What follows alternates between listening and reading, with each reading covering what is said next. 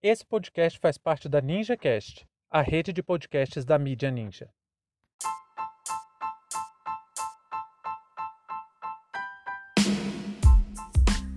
Bolsonaro aciona o STF contra indenização para profissionais da saúde incapacitados pela Covid-19.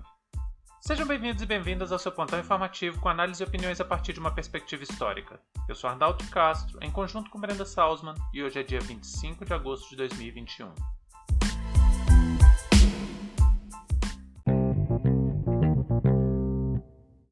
Março, foi publicado no Diário Oficial da União o veto presidencial à Lei 14.128 de 2020, que prevê o pagamento de indenização a profissionais da saúde incapacitados permanentemente pela Covid-19. Em suas alegações, o presidente afirmou que a lei contraria o interesse público e que também é inconstitucional, pois não há previsão orçamentária para a execução das indenizações.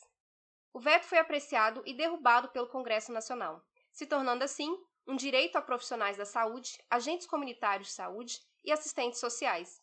O dispositivo prevê que, caso sofra danos irreversíveis em função da Covid-19, esses e essas profissionais terão direito a uma parcela única de 50 mil reais como indenização pelos trabalhos prestados na linha de frente da pandemia. Caso o ou a profissional tenha morrido em decorrência da Covid-19, seus dependentes terão direito de receber a indenização. Mesmo depois das controvérsias, debates e o veto, o Congresso Nacional preferiu manter a lei, contrariando o governo e sua equipe econômica. Entretanto, Jair Messias Bolsonaro, demonstrando todo o seu desprezo e vilania, acionou nesta terça-feira o Supremo Tribunal Federal para declarar a inconstitucionalidade da lei.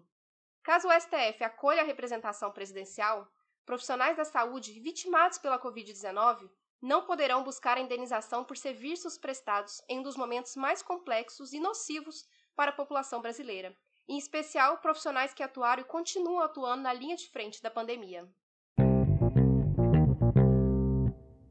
Olha, ainda ontem eu argumentei aqui que o projeto neoliberal não tem trabalhador de estimação.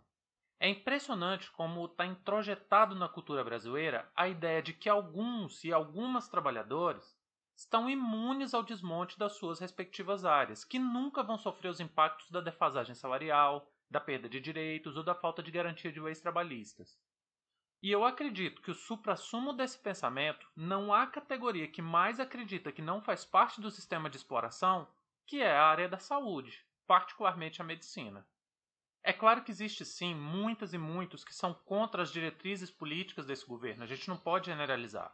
Mas não é nada incomum você encontrar médico ou enfermeiro bolsominion, e a coisa fica pior quando você pensa não na categoria, e sim nas entidades representativas dessas categorias, tipo o Conselho Federal de Enfermagem e o Conselho Federal de Medicina.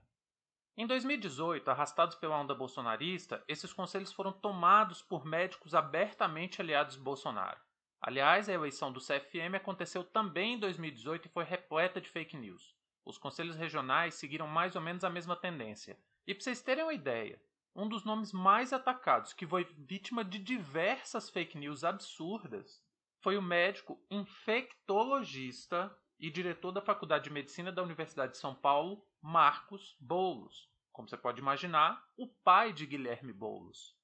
Eu queria muito ver as declarações de alguns figurões que estão lá agora no Conselho Federal de Medicina sobre essa ação do presidente no STF. Porque aqui nós temos uma batalha que demonstra todo o desprezo que esse governo tem por qualquer trabalhador ou trabalhadora, independente da sua categoria. Veja bem, depois de perder uma batalha política porque não conseguiu articular o Congresso Nacional contra um projeto de lei, ele veta a lei. Derrubado o veto, garantido o direito através do Poder Legislativo, Agora ele aciona o STF, aliás, o STF que ele tanto gosta de atacar.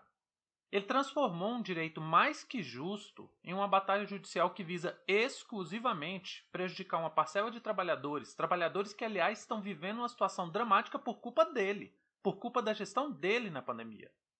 O interessante é que essa é uma de muitas medidas que o governo se empenhou para derrubar. Não é somente incentivar aglomerações, não é apenas induzir as pessoas a não usarem máscaras e não se vacinarem. Jair Bolsonaro e sua equipe trabalham institucionalmente, dia e noite, para flagelar, para castigar, para massacrar qualquer direito que possa beneficiar profissionais da saúde que estão atuando diretamente na linha de frente da Covid-19. E o que tem de médico que ainda defende esse governo não é brincadeira. Já é impressionante que muitos médicos e médicas sejam a favor de um presidente que retira recursos da saúde e age de uma maneira extremamente mortal em uma pandemia, colocando o país nas posições mais altas do ranking de mortes por Covid. Mas é simplesmente inexplicável do ponto de vista lógico que depois de uma demonstração de desprezo dessa, de retirar o direito à indenização, ainda vão ter diversos e diversos profissionais da saúde dando apoio a essa agenda política porque essa ação no STF é de uma perversidade que a gente só consegue imaginar vindo das pessoas mais cruéis e desprezíveis. Um ser humano passa anos estudando, se formando, se preparando para executar um dos trabalhos mais imprescindíveis de toda e qualquer sociedade. E aí, em função das suas atividades profissionais, fica permanentemente incapacitado por estar salvando a vida das pessoas. Aí essa pessoa sequer pode contar com a indenização que não paga nem as despesas hospitalares porque o presidente da República acha por bem ficar criando empecilhos para a classe trabalhadora acessar direitos. O Brasil já conta com 576 mil mortes, mas olha por que o governo está se empenhando tanto na luta contra os direitos profissionais da saúde. Além desse número elevadíssimo de mortes, nós tivemos mais de 20 milhões de pessoas contaminadas. Isso significa que muitos e muitas profissionais da saúde foram contaminados e uma parcela significativa tem danos irreversíveis, porque, como sabemos hoje, a Covid não é uma gripezinha. Ela é uma doença extremamente agressiva e que afeta até mesmo o sistema nervoso.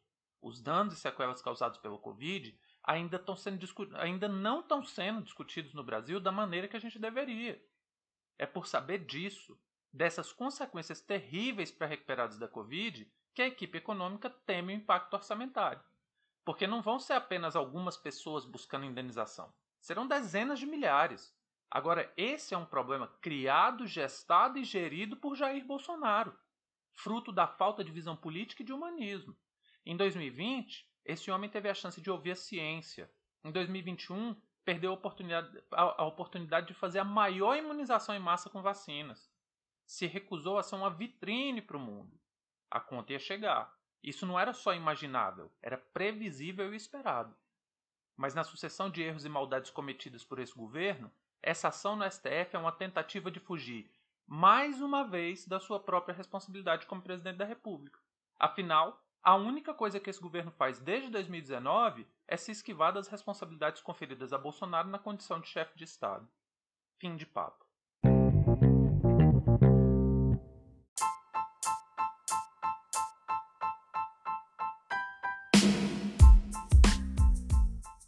Entre tantos fatos que nos cercam e com a velocidade de informações a que estamos submetidos, essa foi nossa escolha para o destaque de hoje. Se você quiser participar do nosso financiamento coletivo, acesse catarse.me história. Muito obrigado a você por prestigiar nosso trabalho e até a próxima.